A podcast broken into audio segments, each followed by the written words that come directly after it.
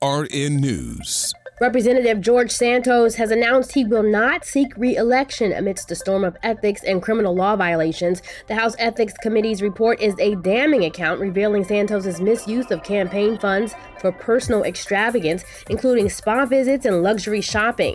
This is more than a misstep, it's a systematic abuse of power and donor trust.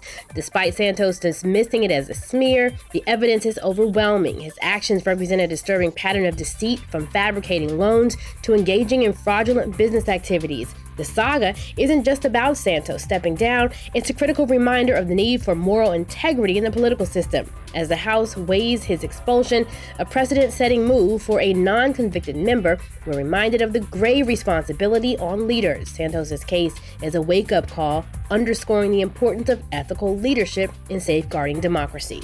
For AURN News, I'm Ebony McMorris.